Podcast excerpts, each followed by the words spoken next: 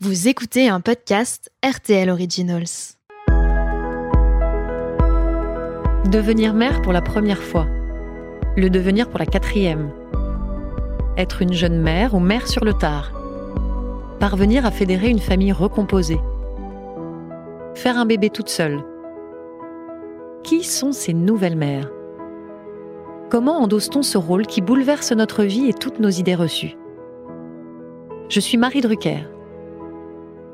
Je suis Sidonie Bonnec et vous écoutez Nouvelle Mère. Nous sommes toutes les deux de jeunes mamans.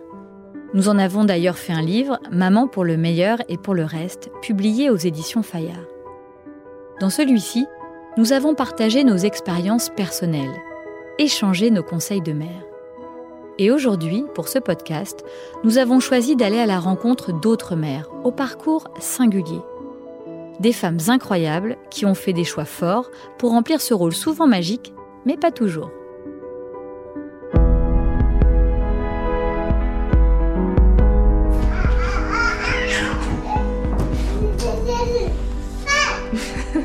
Chérie, viens me voir. Viens, viens, viens, viens, viens. Dans cet épisode, je suis allée à la rencontre d'Elia. Nous nous sommes rencontrés plusieurs fois chez elle et en studio. Elle a 45 ans son témoignage m'a bouleversée car après un divorce, sans avoir réussi à tomber enceinte, Elia a décidé de faire congeler ses ovocytes, puis de faire un bébé toute seule, à 43 ans. Et c'est la meilleure décision que j'ai prise dans ma vie. Moi qui ai eu un enfant à 40 ans, sans aucune difficulté, je me suis demandé ce que j'aurais fait à la place d'Elia. Aurais-je osé me lancer toute seule dans ce parcours du combattant? Je suis pratiquement sûre que non ça reste un parcours qui n'est pas évident. Il faut être hyper prête. C'est vraiment difficile physiquement, émotionnellement, euh, psychologiquement, parfois financièrement, etc. Il faut être hyper prête. Et même quand on pense qu'on l'est, euh, il y a encore beaucoup de surprises. Comment endosse-t-on ce rôle de maman toute seule, alors que toutes les représentations culturelles mettent en avant des couples? Se sent-elle différente dans le regard des autres, jugée par la société? Comment assume-t-elle son choix et cette situation si particulière? Aujourd'hui, Elia est maman d'Elon, un petit garçon de 18 mois. Et mon petit acrobate là. Et je suis ravie de partager avec vous son histoire dans Nouvelle Mère.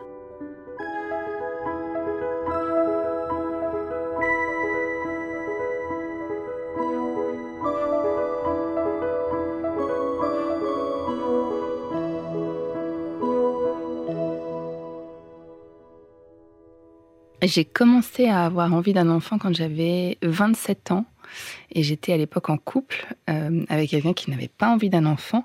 Donc ça a été ma première rupture euh, euh, sur la, basée sur le fait que je voulais un enfant avec quelqu'un qui n'en voulait pas. En fait, dans mon parcours, il n'y a pas eu de, j'ai pas eu de moment où je me suis dit tiens, je vais faire un enfant seul. Je l'ai même d'ailleurs jamais vraiment pensé comme ça. Mais c'est vrai qu'on a une horloge biologique. J'avais un profond désir de famille, peut-être plus que d'enfant. Et je suis allée voir un, professeur en fertilité qui m'a expliqué euh, bon, que tout ce que les femmes connaissent de l'âge avançant, que euh, ben, il fallait passer par une FIV euh, et qu'il était temps de s'y mettre de façon très très très sérieuse, c'est-à-dire stimulation hormonale, aller faire tous les examens de la Terre, les plus ou moins agréables et, et être ultra suivi. Et en fait, le professeur me dit donc, euh, si vous désirez profondément un enfant, cette fois-ci, euh, c'est maintenant ou vous n'aurez pas d'enfant.